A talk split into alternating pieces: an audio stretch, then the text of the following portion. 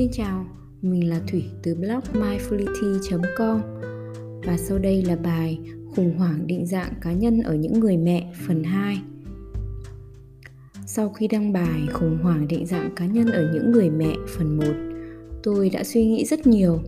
Tôi lục lọi trong trí nhớ, so sánh, suy ngẫm để rồi nhận ra rằng cho tới giờ tôi vẫn chưa tìm lại được mình của ngày xưa và rồi tôi sẽ không bao giờ tìm được hãy đối mặt với thực tế này, bạn của ngày xưa, những gì mà bạn nghĩ bạn là sẽ không còn nữa.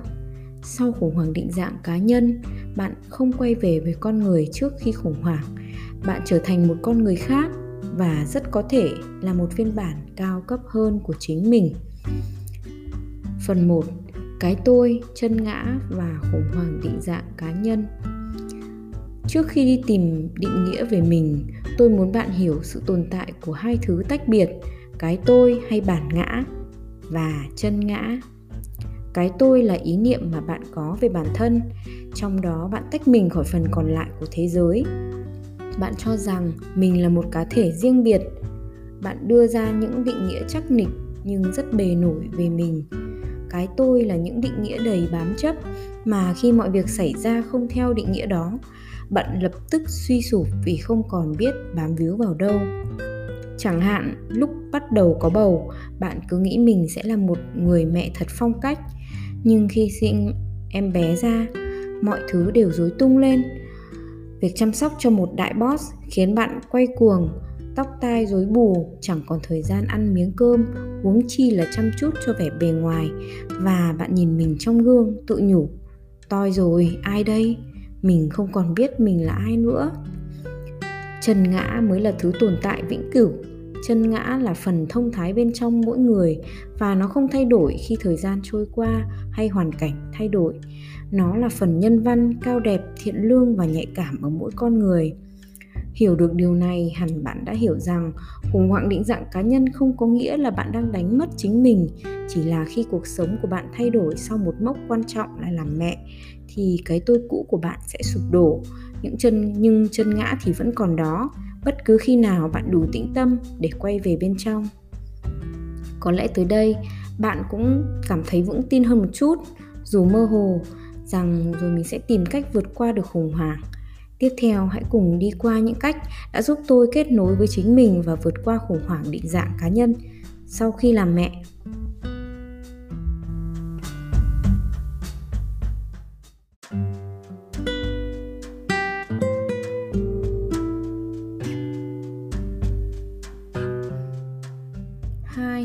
chăm sóc bản thân bắt đầu từ nhu cầu vật chất. Bạn còn nhớ ngày xưa không? Hồi mà bạn thích ăn gì thì ăn, thích xem gì thì xem, mệt thì ngủ, vui thì thức. Hồi mà bạn chỉ sống cho chính mình. Giờ đây mọi việc đã khác. Những quyết định bạn đưa ra không chỉ phụ thuộc vào nhu cầu và mong muốn của bản thân bạn, mà là của một sinh linh bé bỏng khác.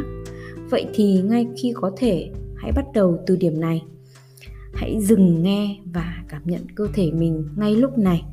Bạn có đang mệt sau một ngày dài, đầu nặng trịch và mắt thì díu lại. Có lẽ bạn nên đi ngủ thôi. Bạn có đang so vai, cảm thấy cổ vai gáy đang cứng lại, mỏi nhừ. Có lẽ bạn cần tập vài động tác xoay khớp cổ, khớp vai.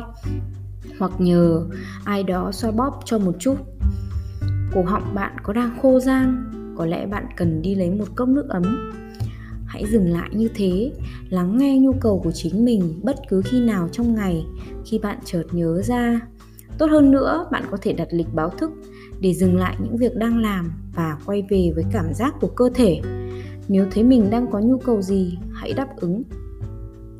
Cần rất nhiều kỷ luật để thực hiện việc này thường xuyên để rèn luyện lại cách nhận ra và đáp ứng những nhu cầu cơ thể đang gửi tín hiệu cho bạn đó là bước đầu tiên để yêu thương chính bản thân mình. 3. Quay về với con người thông thái bên trong. Thiền là một cách rất hiệu quả. Đừng vội nói, tôi không phù hợp. Thiền chẳng phải là bộ môn chỉ dành cho những bậc tu hành. Thiền chính là bộ môn cho những người đang rơi vào đau khổ. Trước đây, tôi cũng từng cố gắng tìm đến thiền khi mông lung và khổ sở nhất mọi người đều nói về thiền như một giải pháp tuyệt vời, nhưng tôi thì không hiểu được cơ chế của nó. Làm thế nào mà việc ngồi yên, không làm gì, không nghĩ gì trong một khoảng thời gian nhất định lại có tác dụng hóa giải đau khổ cơ chứ? Hiểu đơn giản, thiền chính là cách bạn tập quay về quan sát chính mình giữa một thế giới đầy nhiễu động. Luyện tập kiên trì, bạn sẽ học cách quay về với mình trong bất cứ hoàn cảnh nào đó là cầu nối về với chân ngã. Nghe thì có vẻ choáng ngợp, nhưng hãy bắt đầu từ 5 phút mỗi ngày. Có thể buổi sáng khi con chưa dậy, buổi tối sau khi con đã ngủ say, bạn chỉ cần ngồi yên, nằm yên để cho đầu óc trống rỗng và quay về với hơi thở. Một cách tiếp cận khác, tôi đã bàn luận trong một bài trước đây, đó là quay về với đứa trẻ bên trong chính mình. Coi mình là một đứa trẻ mong manh cũng cần được yêu thương, chăm sóc cũng nhạy cảm và dễ tìm niềm vui. Thử mọi thứ với tâm thế mở. Hãy đi tìm những sở thích đam mê của bản thân bên ngoài vai trò của người mẹ. Bạn đừng nghĩ nó là việc viển vông, nó quan trọng bởi vì nó giúp bạn cảm thấy vui vẻ và điều đó tốt cho cả con bạn nữa. Có thể bạn sẽ cảm thấy mình chẳng còn hơi sức nào tìm sở thích cá nhân vì công việc và con cái đã quá mệt rồi. Nếu vậy có lẽ bạn nên chăm sóc nhu cầu về vật chất của bản thân trước và chờ tới khi con lớn hơn. Ở giai đoạn này, khi mà bạn không biết mình thích gì thì hãy giữ một tâm thế mở. Hãy đón nhận bất cứ ý tưởng nào. Tập yoga, đan lát, làm bánh, ca hát, chơi đàn, vẽ tranh, bất cứ việc gì bạn nghĩ mình có thể thích. Thậm chí bạn có thể tập trung cho công việc và phấn đấu để được thăng tiến nếu thực sự thích điều đó như với tôi, đó chính là viết lách. Khi viết, tôi được chìm đắm trong thế giới của riêng mình. Tôi vừa là một người mẹ nhưng vừa là nhiều thứ khác. Tôi đón chào tất cả những khía cạnh khác của bản thân, ngoài khía cạnh gia đình. Bất cứ điều gì tôi thấy hứng thú, tôi sẽ đọc và viết về, không đắn đo thiệt hơn, không sợ bị đánh giá.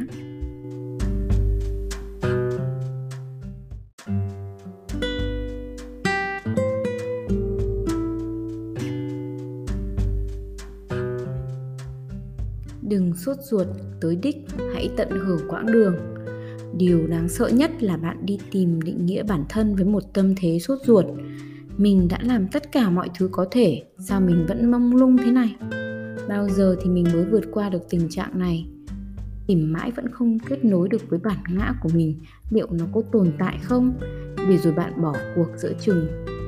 Hãy nhắc nhở mình, đây chỉ là một giai đoạn trong cuộc đời của bạn con rồi sẽ lớn, độc lập hơn.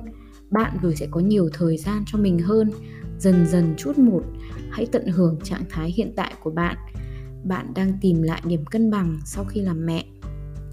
Và có khi, chính khủng hoảng định dạng cá nhân lại là cơ hội để bạn trở thành một phiên bản tốt hơn so với bạn hồi con gái. Tốt hơn bởi vì bạn từng trải qua những đau đớn vất vả và bạn vẫn vượt qua tốt hơn bởi vì bạn mang trong mình một tình yêu thương đức hy sinh vô điều kiện cho một sinh linh khác. Và tốt hơn, bởi vì bạn đã đập vỡ những tượng đài cũ kỹ để xây dựng những cái mới phù hợp hơn.